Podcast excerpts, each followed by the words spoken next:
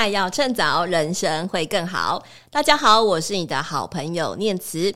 上一集的 Podcast 节目啊，其实我跟大家预告哦，接下来的每一集可能啦，如果没有意外的话，应该都是会由我一个人去分享每个礼拜最有感的一本书，或是生活的一些经验哦。但是呢，今今天这一集很有趣的地方是，我原本想要分享我最近觉得最好看、最推荐的一本书哦，叫做《把自己活成好故事》，我自己的一些读后心得，还有一些应用的一个方式。但是很巧。好的是，当我已经想好我这礼拜我要来录这一集的时候，我们的作者黄瑞仁黄老师竟然就刚好打电话来说要来拜访我。于是呢，择日不如撞日，为了他，我这个礼拜五特地请了一个特休假，太感动了。对，然后呢，我就约了黄瑞仁老师来上这个失败学学失败这个节目。既然要分享这个好书，由我自己讲，不如请作者本人来跟大家分享嘛。那我想跟大家先介绍一下黄瑞仁老师哦。其实黄瑞仁老师是失败学学失败的一个常青节目的一个呃收听保证的这个保持人，就他已经其实已经录过我们两集的节目。第一集的节目呢，是他来跟我们分享怎么样说出一个好故事。那第二集的节目呢，他跟我们分享的是。在经营自媒体的这过程当中，要怎么好好运用一些呃聪明的方法，让自己可以立于不败之地，而且可以让在自媒体经营的部分可以有些好的发展。没有想到。我们第三次邀约他，他出书了。所以除了把这个自媒体经营、说故事的方法运用得好，哇，你就可以出一本书。出书其实是很多人、很多人的一个梦想。所以今天这一集呢，我们就邀请黄瑞仁、黄老师、黄导演、黄制作人，然后我们的热门 Podcast 节目主持人黄瑞仁来跟我们分享，怎么样把自己活成好故事。欢迎瑞仁。Hello，各位听众，大家好！失败学学失败的听众，大家好，我是故事超人瑞仁，我又来到这个节目当中啦。我除了是忠实听众之外，我还是这个节目里面非 应该是出现频率算高的来宾的了哦。谢谢念慈一直让我有这个机会。好，那这个把自己活成好故事哦，其实是这个最近才刚出版的一本新鲜烫手的一个书籍哦。其实很快就已经在我们排行榜上已经。遇到这个抢购一空的一个状况，而且引起很多很多。我早上还是买不到，真的哦。我自己因为有时候有一些签书嘛，就亲签书啊，我自己还是要去去买来签的。目前博客来还还在进货当中啦，我不知道是什么状况，我去了解。太可怕！你看这个才刚上市的书本已经抢购一空，所以表示这本书真的非常非常值得推荐哦。那把自己活成好故事，我自己看完，其实我的感触很深刻。就里面其实有我们黄瑞仁黄导演透过这个戏剧的这个三幕剧的方式去呈现人生的一个故事哦。那我想请我们的作者本人啦来跟我们分享，你觉得把自己活成好故事，从这个。书名就可以知道，里面有很多很多的故事。那你们跟我分享，你觉得里面最深刻、最让你有感的故事是什么？好哦，欸、我刚才本来想一个梗，就是我来上这个节目，是不是要谈第一次出书就失败？啊，真的吗？不是失败学要谈失败吗？好，目前的失败状况是，大家在博客来暂时哈，就是买了没有没有那么成功的顺利出书哈。好，那呃，刚才念慈说这本书里面有什么值得先很多好故事要推荐给大家了哈。诶诶，不过我先来跟念慈互动一下哈。我我这个人比较不喜欢很很正规哈。念慈，你你希望我推荐里面的好故事，可是。念慈，你觉得有没有坏故事？坏故事吗？嗯，我个人觉得都还都还蛮好看的。老实说，呃呃，我不是说我的书里面，我说你的，嗯、你觉得人生里面会不会有坏故事？人生里面有没有坏故事？有啊。其实我我后来其实看完你的这本书之后，我我真的有认真去思考，就是我人生当中到底发生了哪些事情，那哪些可以是好故事，哪些是坏故事？但是我后来发现，以前呢、啊，我们。嗯，遇到的一些嗯。渣男呐啊，啊，或是一些我懂可可能最近比较夯的新闻，对，或者可能曾经背叛的一些闺蜜呀，嗯，或是曾经你以为付出真心对待人家的一些同事，最后却捅你一刀。我觉得这过去啊，对我来说可能都是一些坏故事。但是我看了瑞人的书之后，才发现啊，不是哦，你当下觉得是坏故事，其实你只是在三幕剧里面的这个冲突而已。漂亮啊，嗯，果然是念慈，果然是很厉害，因为。我我我其实我以前也没有，因为我们在想说好故事，好故事，我们的正能量嘛。那有时候我们在想说，诶，把自己活成好故事，一定会有人说啊，我故事就很坏啊，怎么就就坏故事就活不好哦？那除了书里面来跟大家分享说，其实很多你当下觉得的坏故事都有机会转成好故事之外，呃，我简单分享我的见解啦。我认为只有好故事以及快要好的故事。很棒哎，这怎么说呢？就是说，什么叫快要好的故事？你看到当下其实都是不好啊。比如说，我我前几集之前，指北针有访问一位呃 DJ 文文老师哦，他也是遇到也是有状况，啊又很漂亮女生，身材又很丰满很漂亮，然后在国外到处的，也是有遇到一些嗯嗯嗯的事情。可是我觉得他到现在，你看到他都还自信满满，就是因为他讲实在话，他的爱情周游列国，男人看多了。对他来讲，反而是一种不同的历练，而且后来发现说，他把这样历练融入他的 DJ 舞曲里面去。所以你说过去的那些经验啊，呃，今天正好跟早上跟这个呃宋怡慧老师在脸书上面有有一段对话，然后然后我们就来谈说那些那些过去。其实我觉得过去这件事情是，呃，如果你今天把它转换转念的，那个过去其实就是一个故事。但是如果你把它转念转成功了，它的那个过去就会变成好故事。好，我现在回到这本书里面来哈。呃，如果说大家想要先看翻开书，不想要很乖乖的从第一页开始看的话，我们的第一幕第七节哦，我谈了一个叫做呃水尾国小彰化水尾国小逆流顺风的故事哈。那个故事不是我的，可是我有参与哦。那我从我这一节里面，这个故事主要是要跟大家分享，有的时候不是你自己的故事给自己力量，有的时候是看了别人的故事，你参与了，不是不见得只有阅读而已，甚至于我觉得是活阅读，也就是说你去参与别人这个过程。我看到，对不起，我看到那个呃，在呃偏乡里面的老师，然后他的一个努力，他们的努力，然后小朋友。呃的努力，然后既然可以在小小的朋友，在一个小小的学校里面，一年一个年级只有七位同学的情况底下，完成了整条这个浊水溪的探索，我觉得太不可思议了。而且他们做了不是只有探索，浊水溪，念慈知道浊水溪很长，有看那个故事，我非常感动哎。上游在。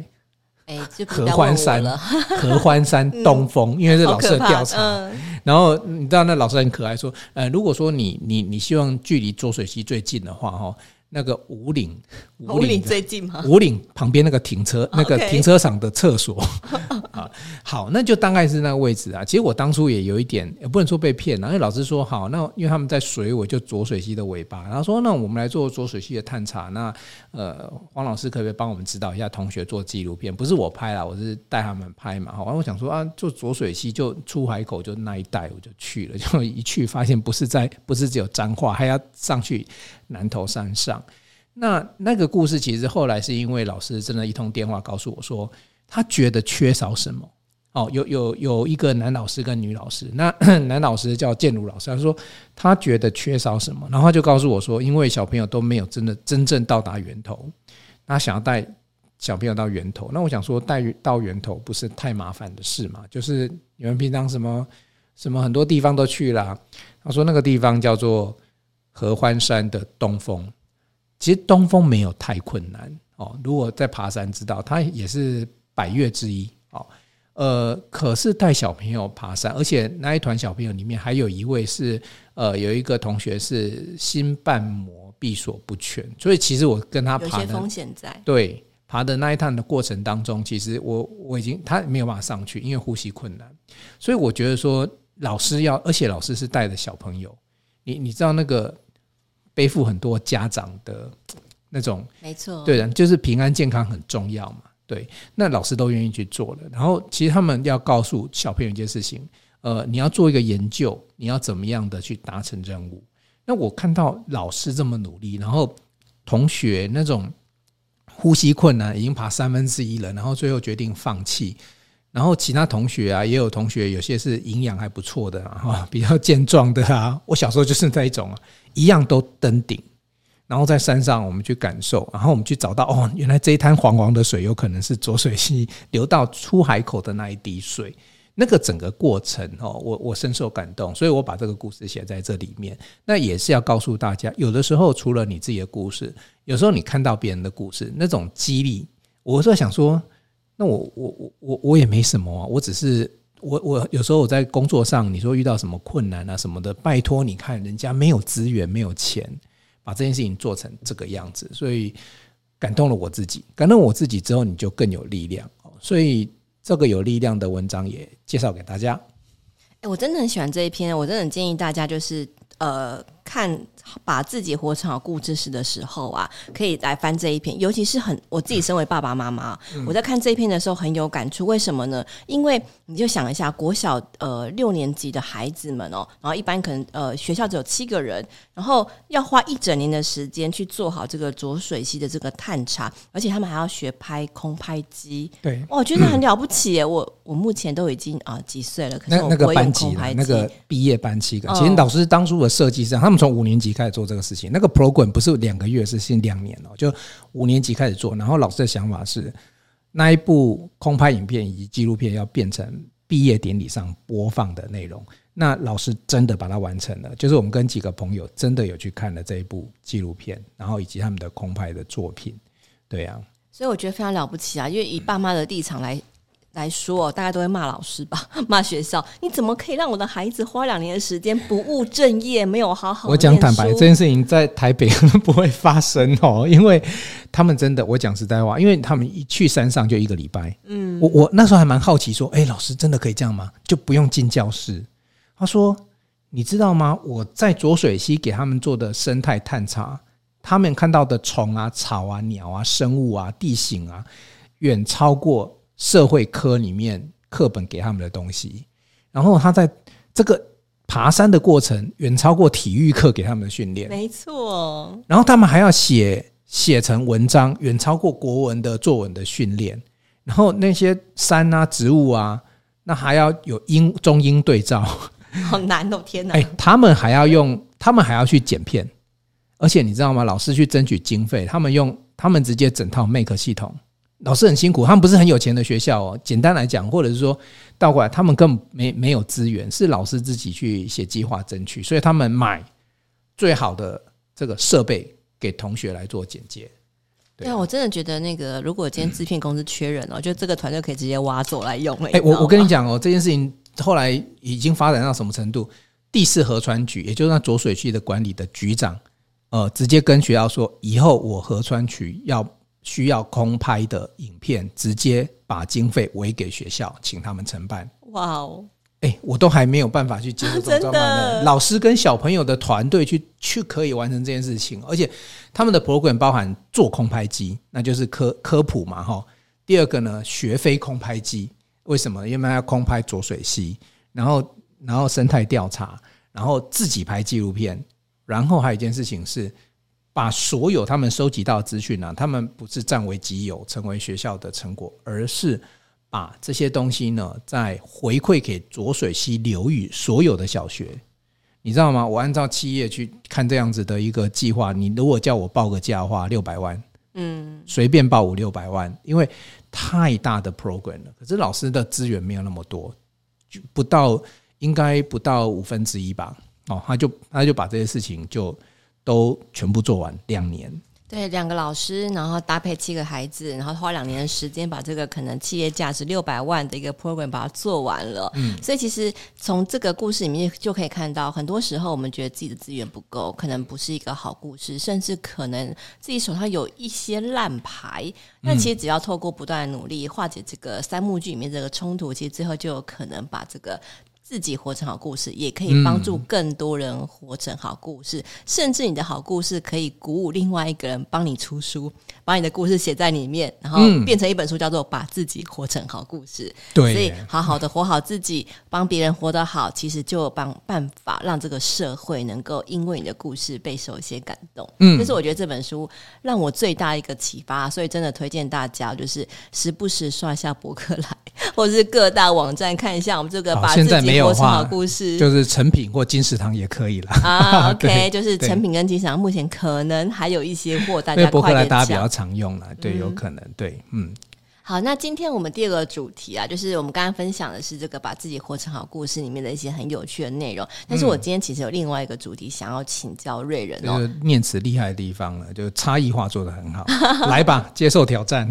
就是呢，其实你在出这本书之后，我知道很多周遭人都开始问你，就是那我到底要怎么样出书？嗯，其实大家就觉得觉得，哎，原来。当导演可以出书，当曾经当工程师也可以出书，因为很多人可能以为你是讲师啊，或者是可能也是一个作家才有办法出书。嗯、但其实很多人他的人生当中都有很多很多的好故事，他可能想要出书，嗯、但是除了等出版社自己找上门来找你，或者是可能自费出版前帮你印刷之外，我到底有没有什么比较正确而且大家都可以使用的一个？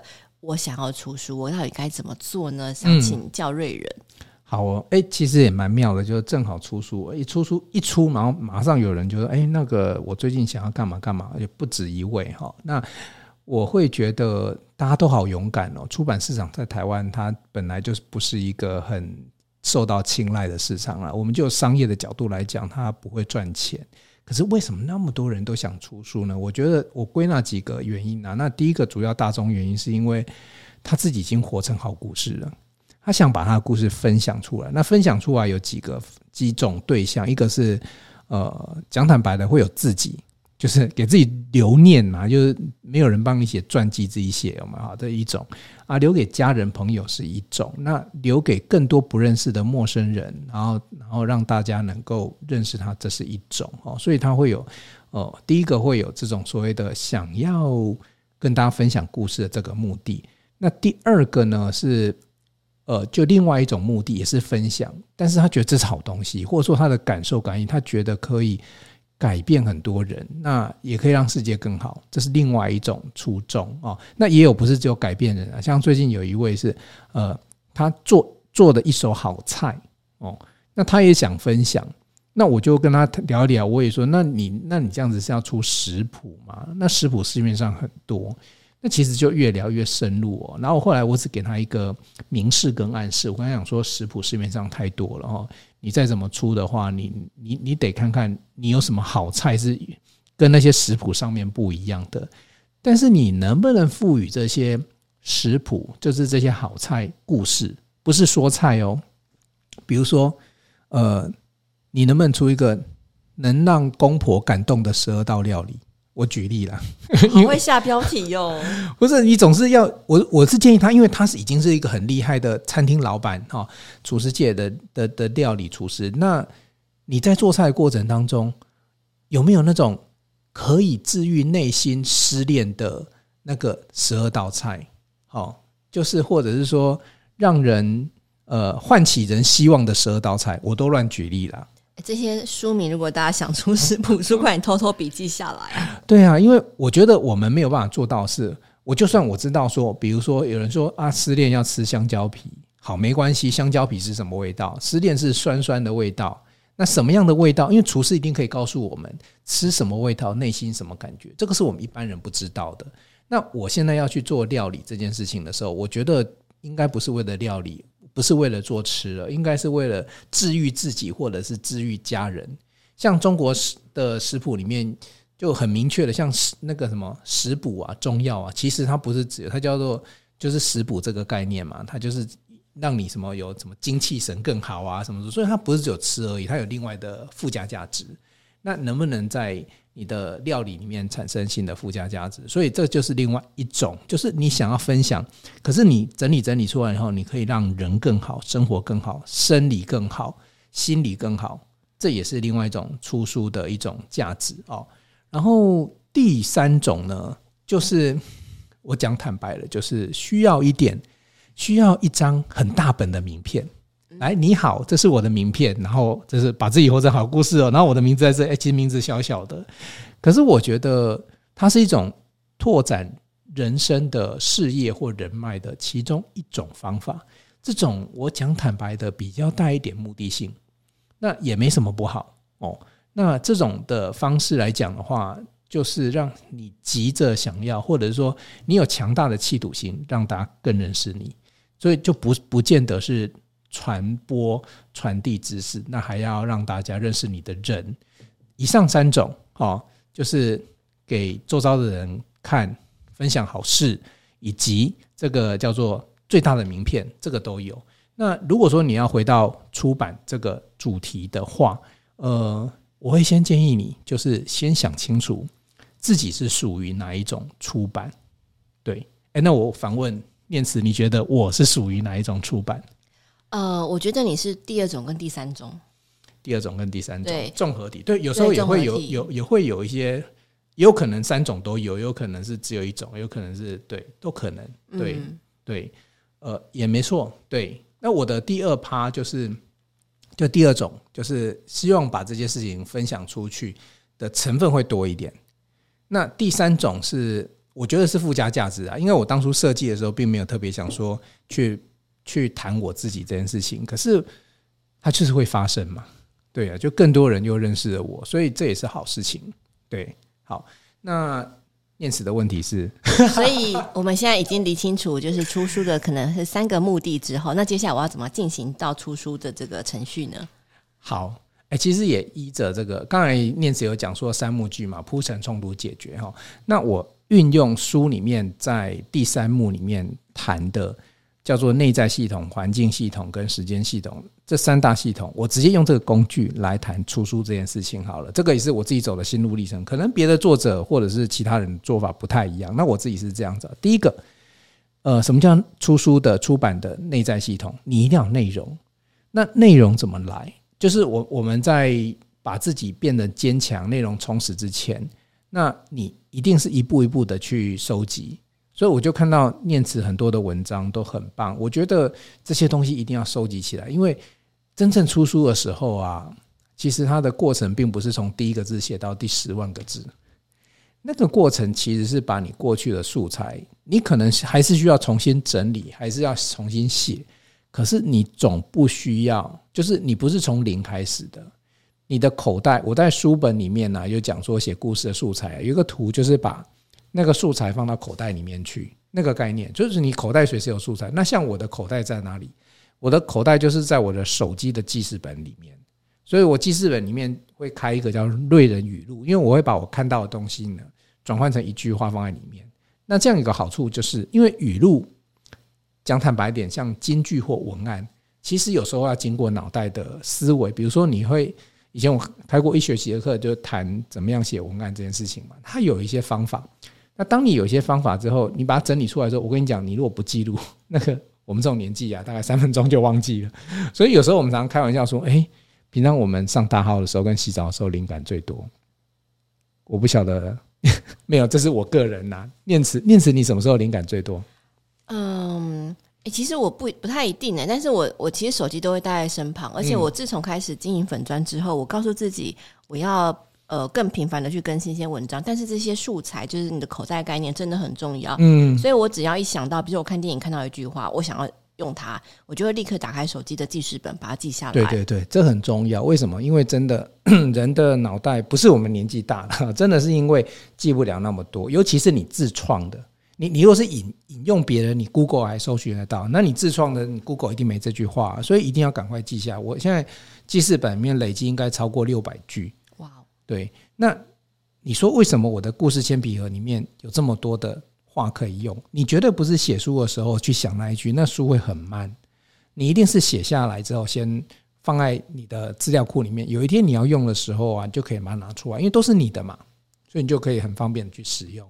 所以这个是叫做内在系统的一部分的训练，就跟说故事一样，你你一定要有一个资料库去存你平常看到跟想到的。那不管你是写什么样类的类型的书了，我我相信我这个也是给供了，因为很多作者作家应该有类似这样的经验，不然的话，你叫他从零开始，每次都从零开始的话，他几乎他整个人生几乎都在写作。可是大家了解一件事情哦，你市面上看到，尤其是畅销书作家卖得很好的作家，他绝对不是整天埋首在写作，他人生一定有所有的很多事情同步在进行。平行时空里面，他要上班，他要工作，他要教书。那你说，那他怎么有时间？我猜其中一个方法就是累积啦，没有奇迹，只有累积，其实就是把这些素材不断累积出来。然后还有一个就是说，你还是要不断的去接触，因为写作一个很关键的事情是，你说那个灵感，其实我认为是我我称之为内功，也就是说，你人生平常是在训练自己的，你是不断的在跟人接触，发生新鲜事物之后，才有新的东西会进来。所以不要以为作家都是。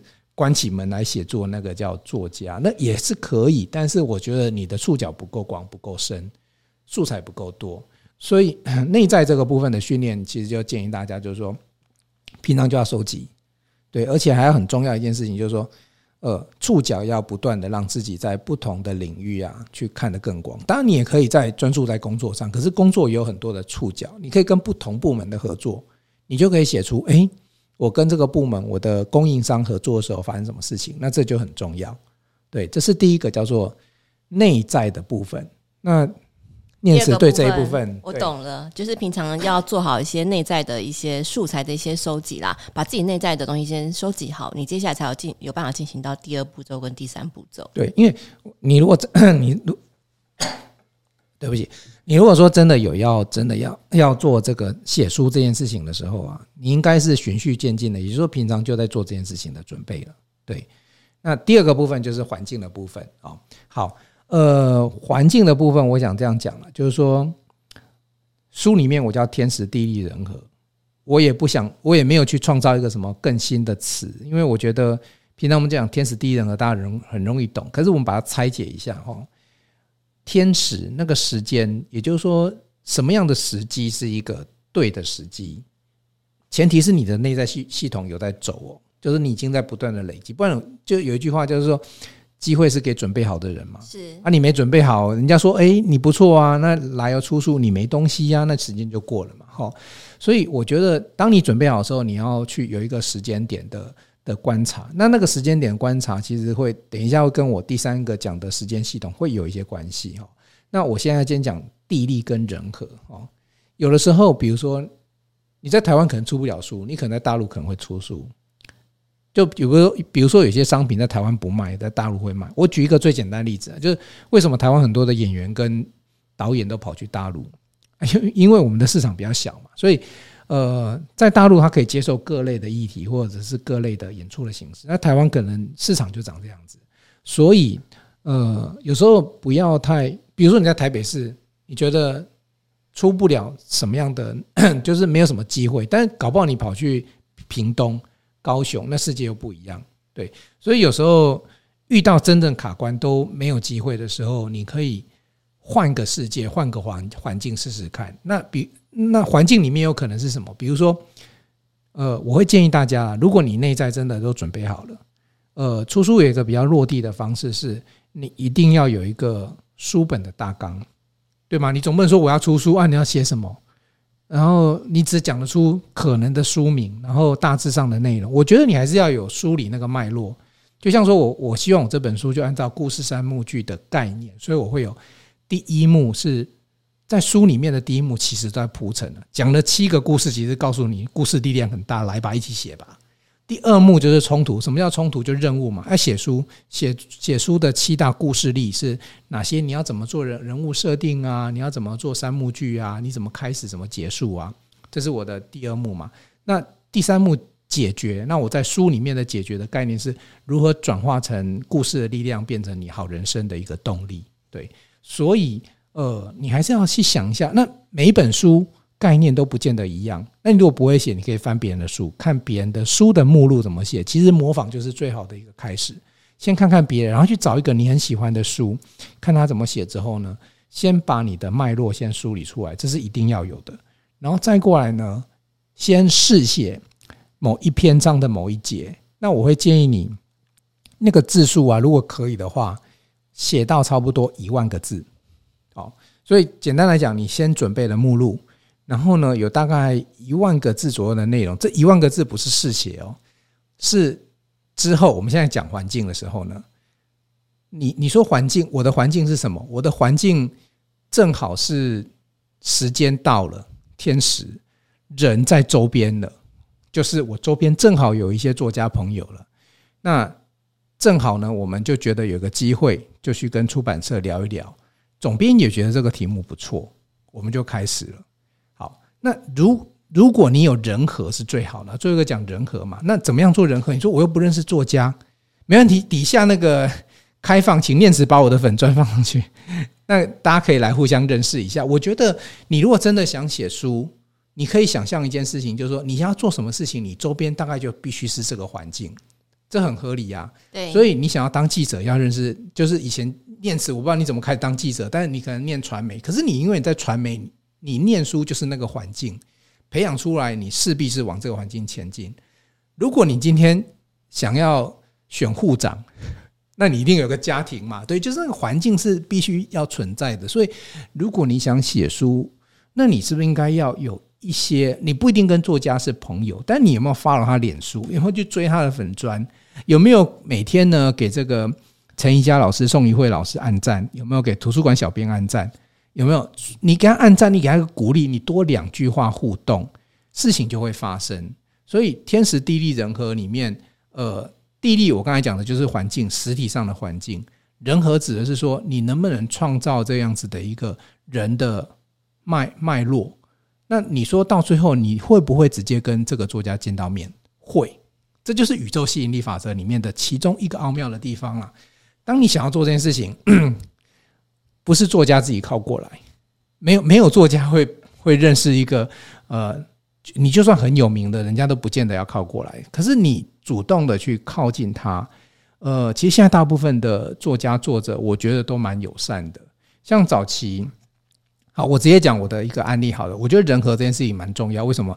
我刚才讲了，现在要准备了有一个呃目录嘛，然后写大概一万个字嘛，那就是代表你的内在系统你准备好了。可是我们要怎么去成就这个环境系统？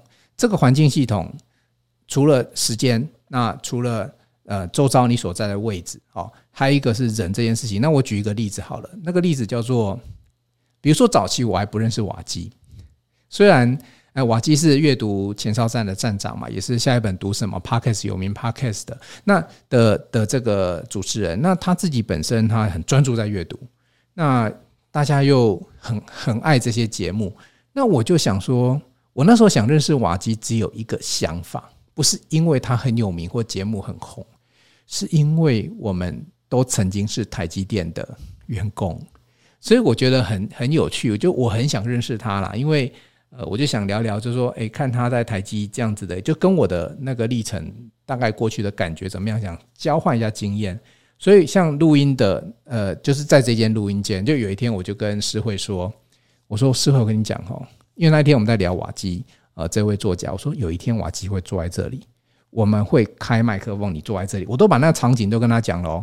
瓦基坐在这里，诗慧坐在这里，我坐在这里，我们会有一集访问瓦基，然后诗慧大笑，然后想说你痴人说梦啊，人家现在这个都是 ranking 都第一名的，那么忙，有时间理你吗？”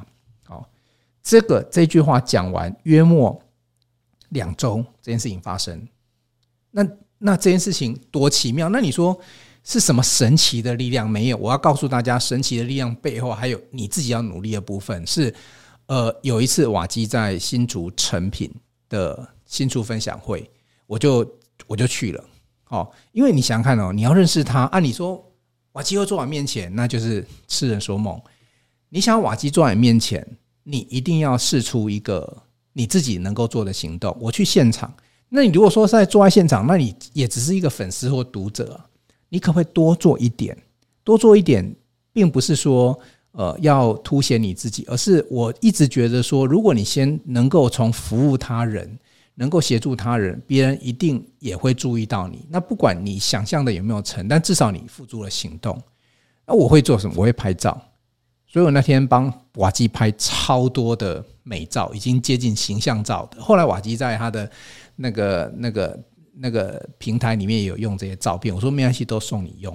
好，这就是什么？这就是我觉得人叫做利他共赢嘛，就是我先帮助你嘛。就呃，我也知道一个作家有时候在现场哦，像我就很缺工作照，我很会帮人家拍照，但出版社跟我要照片的时候，你可以看到为什么是这种。就是没有照片，你知道吗？我真的翻了老半天，然后我一直被出版社打枪说这照片不行，那照片不行。哦，我还去找了我们竹北非常具知名度的摄影师拍了，他说：“哎，不行，你这没戴眼镜不像你。”哈哈。所以，呃，我觉得你都会去做一些努力。那像后来这件事情之后呢，我我就很快的就有机会那个联系上，然后又比如说，我也曾经在这一间录音间里面去访问郝哥，那你都觉得好哥那么忙，每天那么多那企业讲师，可是比如说真的有机会透过呃诗诗会联系上了，然后还真的蛮有趣的，因为好哥他是主南人，他对新竹是还蛮有有。就是很有感觉的，所以我就觉得，哎，我们就不违和来新竹聊。那还有一个也很有趣哦，我有一集节目是访问黄瑞仁，不是我自己访问自己，我访问黄瑞仁，现在已经是辅大医院的院长，他之前是台大心内的一个很重要的一个心导管手术的权威教授。那我以前看他的书，看他医者，我很感动。我我先去了解，原来全世界台湾还有一个黄瑞仁，所以我去买了他的书。可是买书也不会认识黄瑞仁，但有一次机会，我就看到黄瑞仁院长到清大去演讲，哦，那我就我就很主动的跟这个主办单位说，我可不可以让我插花插一下？因为我不是清大学生啊，理论上我进不去哦。可是我要尊重主办单位，我真的进去了。然后我带那本书，然后黄院长很感动，因为我就跟他签名说，哎，那个黄院长签完名说，那那可不可以签我的名字？他说好，你的名字是。我说院长，您签过，再签一次就好了。然后他吓一跳，哎，怎么跟全台湾一模一样的名字的人在这边见面？所以我后来就邀约到黄院长来这个节目。所以我要告诉大家一件事情是：所有你看到所有的宇宙吸引力法则，不是只有跟宇宙许愿愿望会成真，而是你自己中间自己做了一些努力。那你要当作者没有问题，你自己准备好没有问题。环境本来你以为环境是被动式的。的塑造不是，其实是环境是你可以塑造那个环境的，是你接近作家，你去听，你要当作家，你要去看看人家新书分享会长什么样子嘛，所以你要多去走动啊。然后像我多去走动，你是不是有机会就认识作家？我我可以跟大家讲一件事情哦，有一个很简单的方法，你就去假日去蹲成品，然后有些成品还不错，是他会公告，比如说几月几号哪一本书的作者会来这边演讲，你就去赌他。九月二号，本人在新竹巨城有一场演讲，你就来堵我啊！开玩笑啦，我是说，像这样的机会，你自己去争取，我觉得你会距离你的梦想那个圈子的环境会越来越靠近。对，那这个部分是我对于所谓的内在系统跟环境系统，如果你要成为作者作家的一个简单的诠释。我等下再补充那个故那个时间系统，看看这个念慈这边有没有什么要有有什么想法。我觉得瑞仁刚刚讲一点东西让我觉得很感动啦，就是其实呃，我们常常觉得环境系统是被动的，是必须别人有我才呃，别人愿意给我才会有的。但其实从刚刚瑞仁的分享当中啊，就是真的是你的故事要活得好不好啊，其实都是靠你自己啊。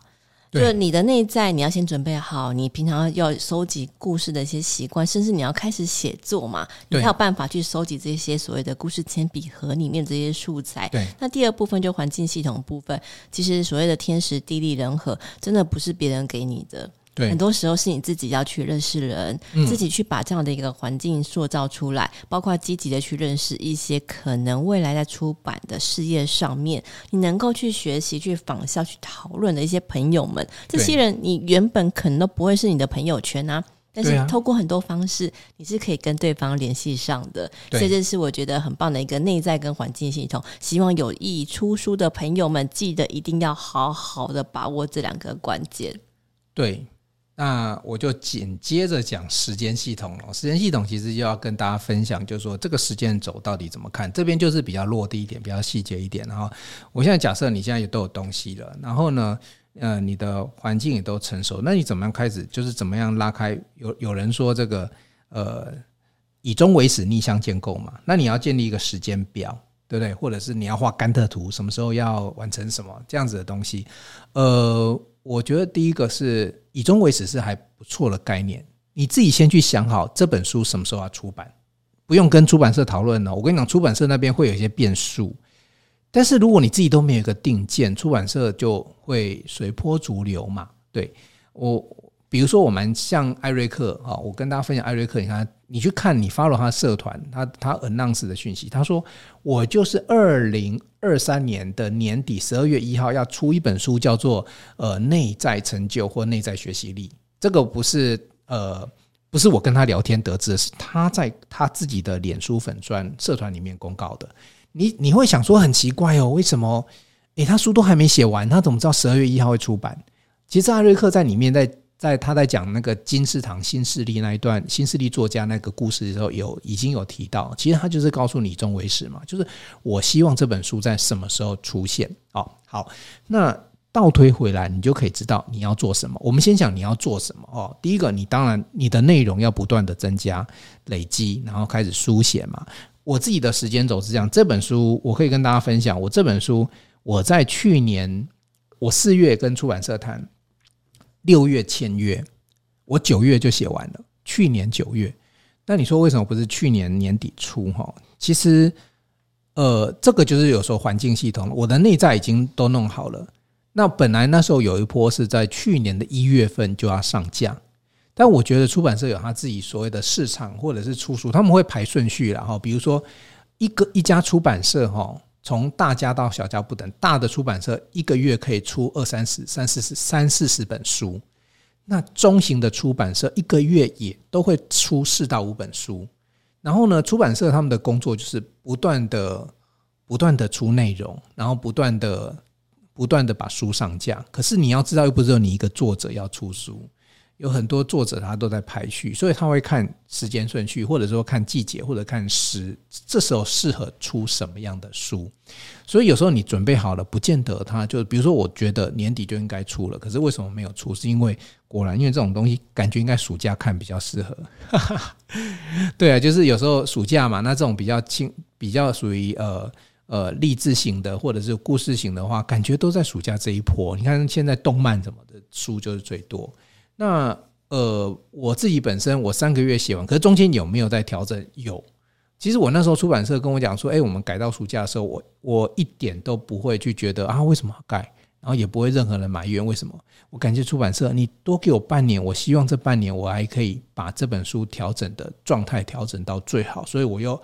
花了一点时间去修整里面的内容，才是现在的呈现。所以有时候的这个所谓的天时地利人和里面，天时这件事情有时候告诉你说，呃，你都安排好了，可是时间上如果不是如你所愿，那背后一定是一个某一种安排。那你就你就不要浪费时间，你有多一点时间，你就去调整它。那出版社后来也觉得，哎，很棒啊，这样调整的状态底下是非常非常好的，对啊，那。我自己觉得一个蛮有趣，我自己在观察出版社在所谓的最终印刷这个时间轴是是蛮有趣的，是因为我真的跟大家讲，这本书七月二十七号上架哦，七月七号，我们还在讨论书要改什么。就我一个 well plan，就是我们平常做好准备的人、啊，我会我是会有点紧张，我想说天哪，这真的你是印出来会不会油墨还油油的啊？那种概念哦。其实我后来只要告诉大家说，你只要内容准备好了，其实成熟的出版社啊，他们的总编、主编其实都会帮你都准备好。只是说，呃，他们时间到就会做该做的事情，你不用担心。因为对出版社来讲哦，印书就是一两一两天的事情哦。我有去看印封面的哈，印封面就是两个小时的事情。就是你觉得诶颜色对什么，然后我们就降版，然后就啪就印出来了，就这很快啊，所以。印刷不会很很花时间，那前提是印刷所有的前的准备工作，那个时间轴是已经都准备好了，然后最后降版印出来，然后他就真的准时的上架哦。当然书里面好了，我我我我我要告诉大家，就是这个时间轴里面最难的不是印出来，印出来之后才是最难。就是我现在在走这本书最难的那一段，就是卖书嘛。就是要有人买嘛，不然你前面花了一年的功夫在干嘛？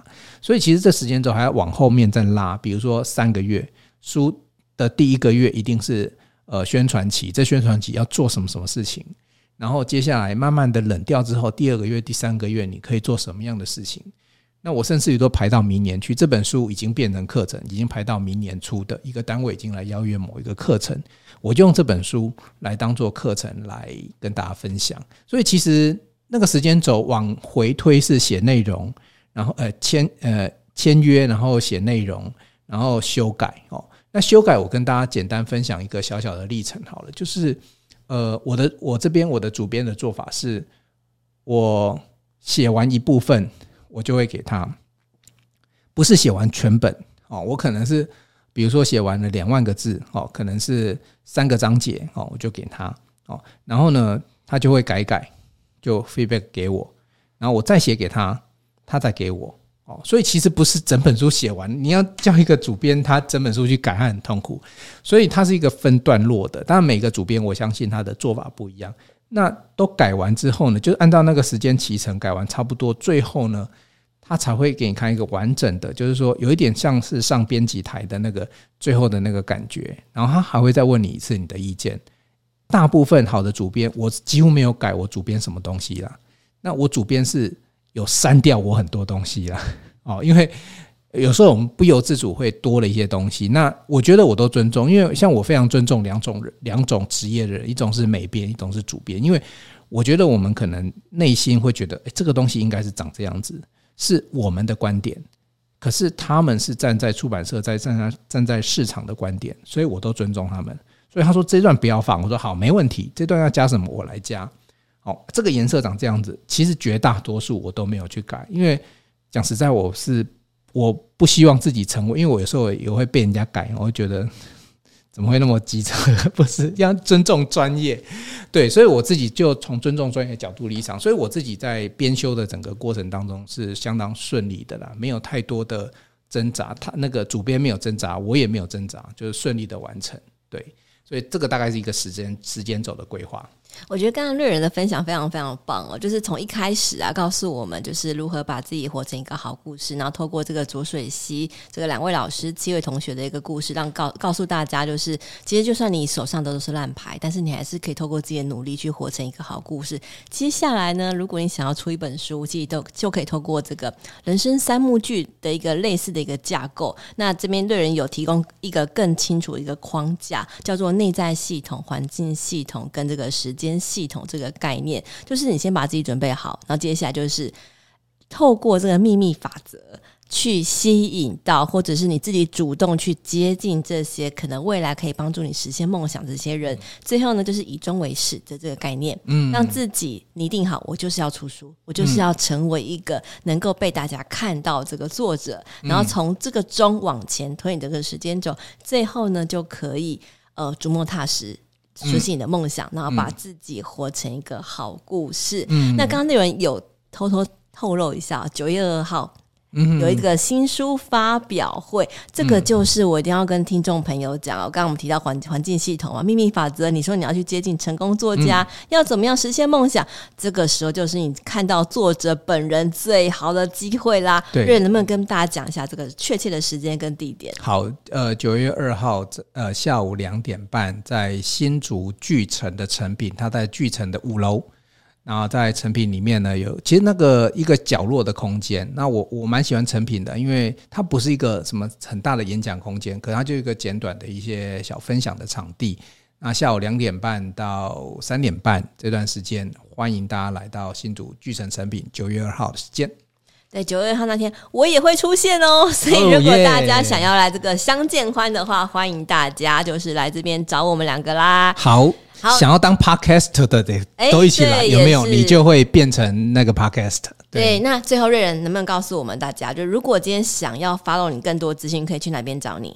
好，你就呃，大家就呃，脸书就直接搜黄瑞仁，呃呃，哎、欸，我自己都会打打打结打结了哦。你看这个讲自己的时候都，我讲别人都很顺，讲自己的时候奇怪都不太顺哦。黄瑞仁的好故事，超能力。啊，黄瑞仁的好故事超能力，就透过这个 follow 这个粉专，其实你就可以认识瑞仁啦。而且我知道瑞仁其实都会亲自回复你的留言，他是一个非常暖的这个好哥哥。是是的。哎，我也希望成为邻家哥哥。对对，好，那今天的失败学学失败，我们很高兴能够邀请到瑞仁来跟我们分享啊。如果你有更多想听的这个节目的主题或内容，我一定会努力的，希望能够完成大家的这个心愿啦。那也请大家继续锁定失败学学失败，我们下周见喽。瑞仁，我们跟大家一起说拜拜，拜拜。Okay, 拜拜。